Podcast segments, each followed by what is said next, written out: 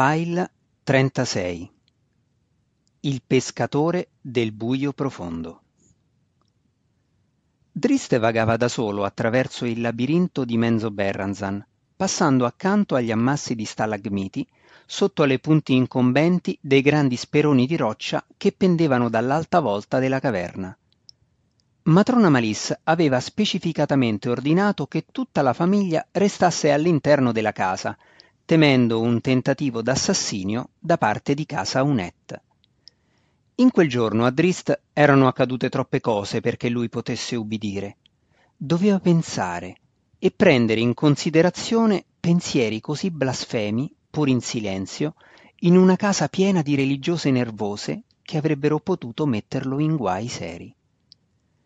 Questo era il momento più tranquillo in città il calore luminoso di Narbondel era soltanto un frammento sottile alla base della roccia e la maggior parte dei Drò dormivano comodamente nelle loro case di pietra. Non appena fu scivolato fuori dal cancello di adamantite del complesso di casa d'Urden, Drizzt iniziò a comprendere la saggezza dell'ordine di matrona Malis.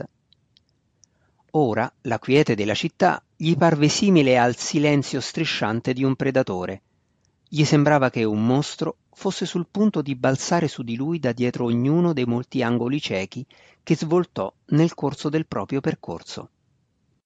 Qui non avrebbe trovato alcun conforto, non sarebbe riuscito veramente a riflettere sugli avvenimenti del giorno, le rivelazioni di Zacnafein, il Drò che aveva con lui un'affinità non soltanto di sangue.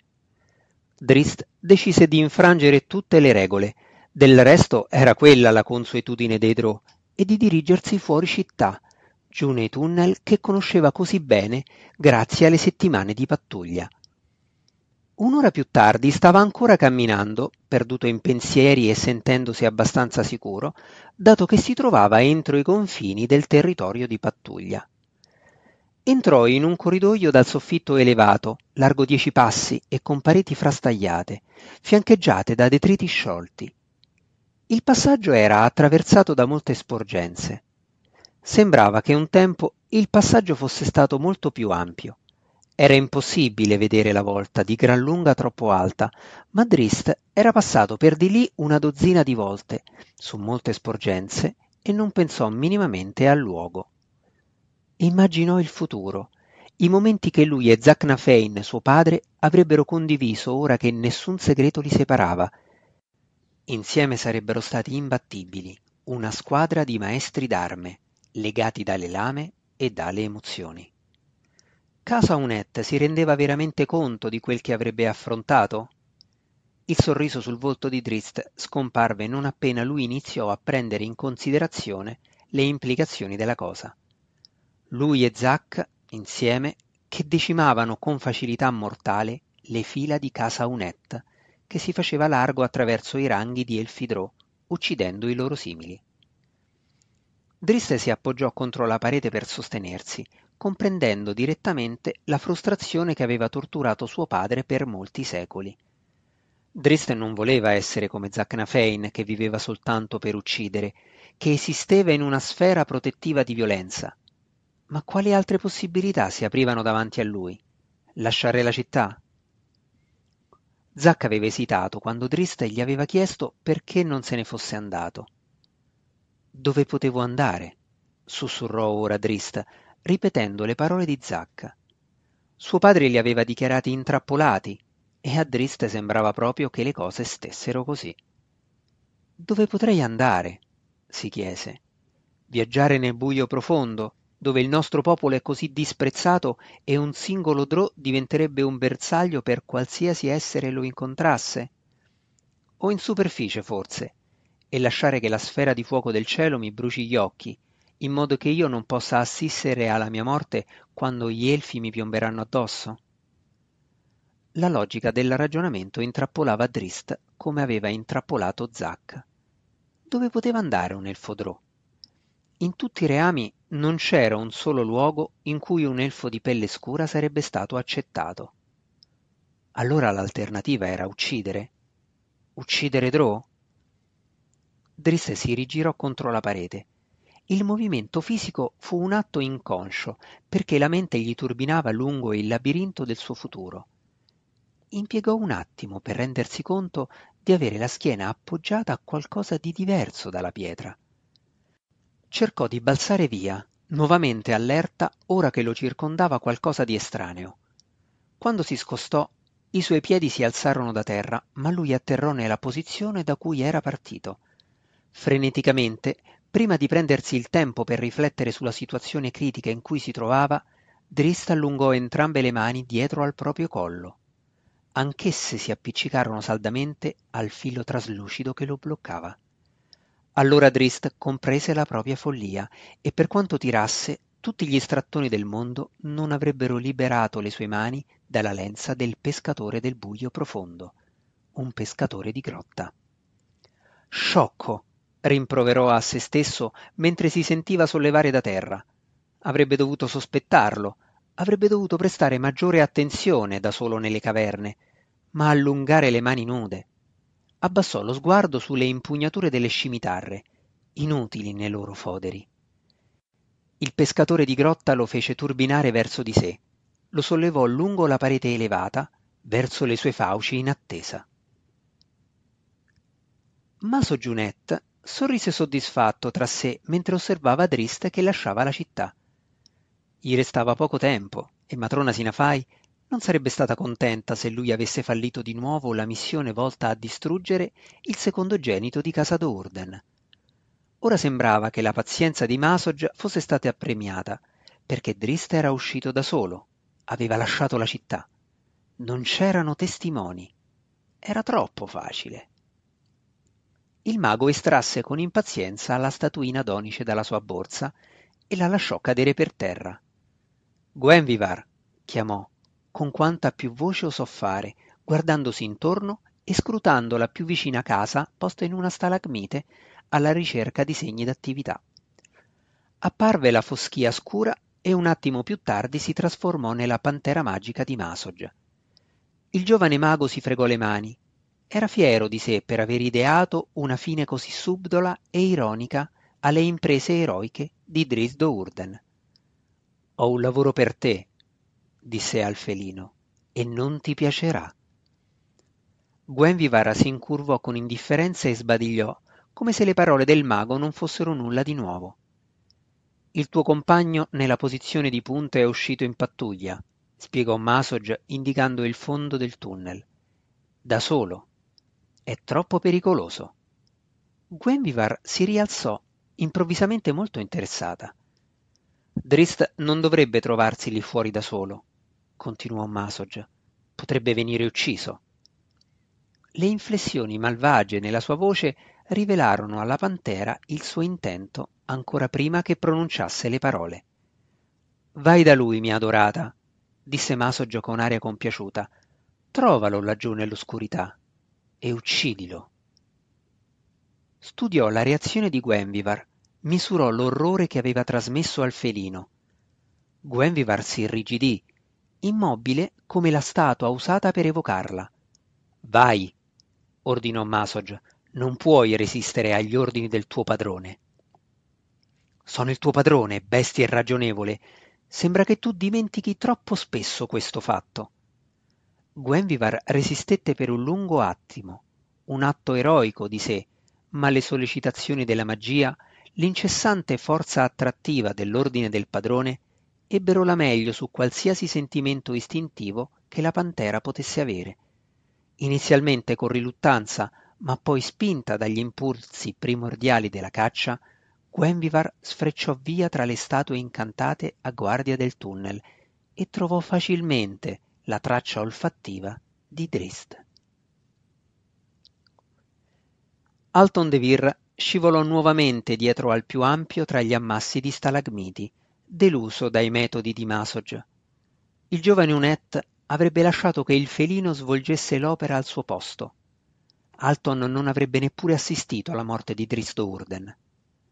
Alton giocherellò con la potente bacchetta magica che matrona Sinafai gli aveva dato quando quella notte aveva intrapreso il pedinamento di Masog. Sembrava che l'oggetto non avrebbe svolto alcun ruolo nella morte di Drist. Alton trasse conforto dalla bacchetta, sapendo che avrebbe avuto ampia opportunità di utilizzarlo a dovere contro il resto di casa Dourden. Drist lottò per la prima metà della sua ascesa, scalciando e vorticando, abbassando le spalle contro ogni affioramento superficiale che superava nel vano sforzo di frenare l'attrazione del pescatore di grotta. Tuttavia sapeva fin dal principio, contro gli istinti guerrieri che lo spingevano a rifiutare di cedere, di non avere alcuna possibilità di arrestare l'avanzata incessante. A metà strada verso l'alto, con una spalla insanguinata, l'altra escoriata e con il pavimento a una decina di metri sotto di sé, Drist si rassegnò al proprio destino. Nell'eventualità che lui fosse così fortunato da trovare un'opportunità contro il mostro simile a un granchio che lo attendeva alla fine della lenza, questa si sarebbe presentata soltanto nell'ultimo istante dell'ascesa. Per ora poteva soltanto osservare e attendere. Forse la morte non era un'alternativa così negativa alla vita che avrebbe trovato tra i Drò, intrappolato all'interno della malvagia struttura della loro tetra società. Neppure Zacnafein, così forte, potente e saggio per l'età, era mai riuscito a rassegnarsi alla sua esistenza a Menzo Berranzan. Quale possibilità aveva Drist? Quando Drist ebbe superato quel momento di autocommiserazione e quando l'angolazione della sua ascesa cambiò, mostrandogli il bordo della sporgenza finale, lo spirito combattivo che c'era in lui ebbe la meglio ancora una volta. Il pescatore di grotta poteva ucciderlo, decise allora, ma lui avrebbe dato un paio di calci negli occhi a quell'essere prima che quest'ultimo consumasse il suo pasto. Riusciva a udire gli scatti ansiosi delle otto tenaglie del mostro, Trist aveva visto un pescatore di grotte in un'altra occasione, anche se era corso via in tutta fretta prima che lui e la sua pattuglia potessero raggiungerlo. Allora l'aveva immaginato e poteva immaginarlo adesso, in battaglia.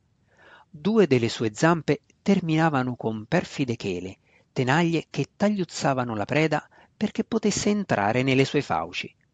Drist si girò con il viso rivolto verso la roccia, desiderando vedere il mostro non appena la sua testa avesse raggiunto la sommità della sporgenza. Gli scatti ansiosi delle chele si fecero più forti, risuonavano insieme ai tonfi del cuore di Drist, che infine arrivò alla sporgenza. Drist sbirciò oltre, ad appena mezzo metro dalla lunga proboscide del mostro, pochi centimetri dietro la quale si trovavano le fauci. Le tenaglie si allungarono per afferrarlo prima che lui potesse trovare un appiglio per i piedi. Il giovane non avrebbe avuto alcuna opportunità di prendere a calci quell'essere. Drist chiuse gli occhi, sperando ancora una volta che la morte fosse preferibile alla vita a Menzo Berranzan. Poi un ringhio familiare lo distolse dai suoi pensieri. Passando attraverso il labirinto di sporgenze, Gwenvivar era arrivata a vedere il pescatore di grotta e Drist poco prima che quest'ultimo raggiungesse la sporgenza finale.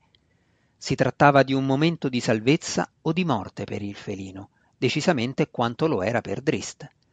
Gwenvivar era arrivata fin lì per ordine diretto di Masog, senza prestare considerazione al proprio dovere e agendo soltanto seguendo i propri istinti in accordo con la magia coercitiva.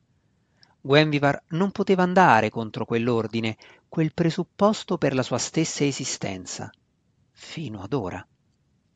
La scena che si presentava alla pantera, con Drist a soli pochi secondi dalla morte, diede a Gwenvivar una forza sconosciuta al felino stesso e inattesa al creatore della statuina magica. Quell'istante di terrore diede a Gwenvivar una vitalità che andava oltre la portata della magia. Quando Drist ebbe aperto gli occhi, la battaglia infuriava in pieno. Gwenvivar balzò sul pescatore di grotta, ma gli passò quasi direttamente sopra perché le altre sei zampe del mostro erano ben salde alla pietra grazie alla stessa sostanza appiccicosa che teneva legato Drist al lungo filamento. Intrepido, il felino graffiava e mordeva, un turbine frenetico che cercava di trovare uno spiraglio nel guscio corazzato del pescatore.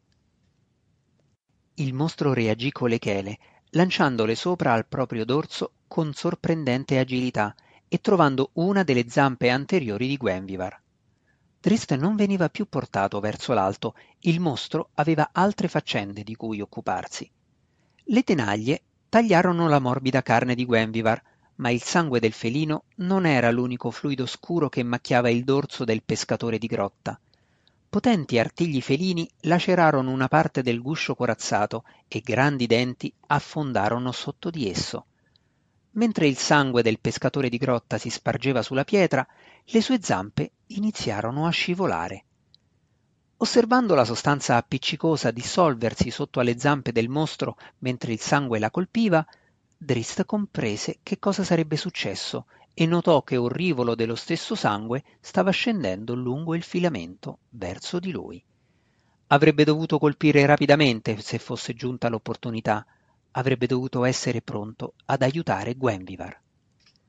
Il pescatore si mosse lateralmente con passo incerto, facendo rotolare lontano Gwenvivar e facendo descrivere a Drist un'intera circonferenza contro le asperità della pietra.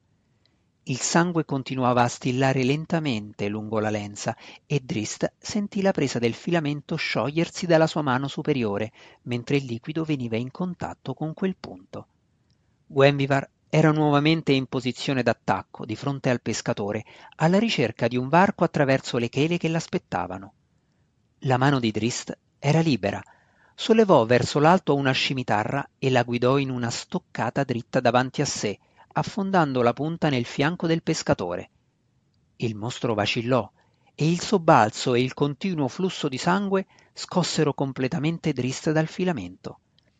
Il drò fu sufficientemente agile da trovare un appiglio con la mano prima di cadere molto in basso, anche se la scimitarra che aveva estratto rotolò giù sul fondo della grotta. La diversione di Drist abbassò per un attimo la guardia del pescatore e Gwenvivar non esitò. Il felino si lanciò di gran carriera contro il nemico, i suoi denti trovarono la stessa presa carnosa che avevano già lacerato. Penetrarono più a fondo, sotto la pelle, danneggiando organi vitali, mentre gli artigli graffianti di Gwenvivar tenevano a bada le tenaglie. Quando Drist si fu arrampicato nuovamente fino al livello del combattimento, trovò il pescatore di grotta che rabbrividiva in preda agli spasimi della morte. Drist si tirò su e corse al fianco della sua amica. Gwenvivar si ritirò passo passo, gli orecchi appiattiti e i denti scoperti. Inizialmente Drist pensò che il dolore di una ferita accecasse la pantera, ma un rapido controllo dissipò quella teoria. Gwenvivar aveva soltanto una ferita e non era grave. Drist aveva visto il felino ridotto peggio. Gwenvivar continuò a indietreggiare, continuò a ringhiare, mentre l'incessante martellamento dell'ordine di Masog, ripreso dopo l'istante di terrore, tambureggiava sul suo cuore.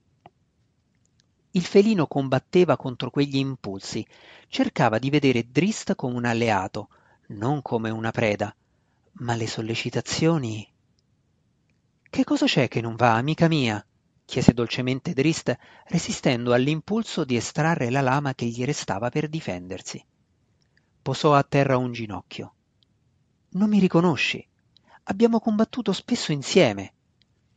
Gwenvivar si acquattò e premette verso il basso le zampe posteriori. Drist sapeva che stava preparandosi a balzare. Tuttavia Drist non sfoderò la sua arma, non fece nulla per minacciare il felino. Doveva confidare nel fatto che Gwenvivar corrispondesse veramente a quel che lui immaginava, che la pantera fosse proprio come lui la credeva. Che cosa poteva guidare in questo momento tali reazioni inconsulte? Che cosa aveva spinto Gwenvivar a trovarsi fuori a così tarda ora? Driss trovò le proprie risposte ricordando gli avvertimenti di matrona Malissa, che li aveva diffidati dall'uscire da casa d'Orden. Masog ti ha mandato a uccidermi, disse lui recisamente. Il suo tono confuse il felino, che si rilassò un po', non ancora pronto a balzare. Mi hai salvato, Gwenvivar. Hai resistito all'ordine. Risuonò il ringhio di protesta di Gwenvivar. Potevi lasciare che il pescatore di grotta portasse a termine il compito al tuo posto, replicò Drist, ma non l'hai fatto. Sei arrivata alla carica e mi hai salvato la vita. Respingi le sollecitazioni, Gwenvivar. Ricordami come tuo amico. un compagno migliore di quanto potrebbe mai essere Masog. Gwenvivar arretrò di un altro passo, attratta da un richiamo che non riusciva ancora a determinare. Drist osservò gli orecchi del felino rizzarsi sulla sua testa e capì che stava vincendo il combattimento. Masog rivendica un possesso, proseguì il giovane, sicuro che la pantera, tramite un'intelligenza che Drist non poteva conoscere, comprendeva il significato delle sue parole. Io rivendico l'amicizia. Sono tuo amico, Gwenvivar, e non combatterò contro di te. Drist si fece avanti con le braccia aperte, prive di minaccia, con il volto e il petto completamente esposti, anche a costo della mia stessa vita. Gwenvivar non colpì. Le emozioni influirono sul felino più forte di qualsiasi incantesimo magico, quelle stesse emozioni che avevano spinto Gwenvivar all'azione quando aveva visto inizialmente Drist in balia del pescatore di grotta. Gwenvivar arretrò e si lanciò in un balzo cadendo addosso a Drist e rovesciandolo sulla schiena, poi sommergendolo in una serie di zampate giocose e finti morsi. I due amici avevano vinto di nuovo. Oggi avevano sconfitto due nemici. Tuttavia, quando Drist fermò il gioco della pantera per prendere in considerazione tutto ciò che era trapelato, si rese conto che una delle sue vittorie non era ancora completa. Ora Gwenvivar stava seguendo il proprio spirito, ma era ancora in potere di un altro, una persona che non meritava il felino, che lo teneva schiavo in una vita a cui Drist non poteva più assistere. Non restava nulla della confusione che aveva seguito Dristo Urden fuori da Menzo Berranzan quella notte. Per la prima volta nella sua vita vedeva la strada che doveva seguire, il percorso che conduceva alla sua libertà. Ricordò gli avvertimenti di Zacnafein e le stesse impossibili alternative che aveva contemplato senza trovare alcuna risoluzione. Era vero, dove poteva andare un elfodrò? Ma è ancora peggiore essere intrappolati all'interno di una menzogna, sussurrò con aria assente. La pantera piegò la testa di lato, intuendo di nuovo che le parole di Drist avevano grande importanza. Drist rispose allo sguardo fisso e curioso con uno che si fece improvvisamente torvo. Portami dal tuo padrone, chiese a Gwenvivar, il tuo falso padrone.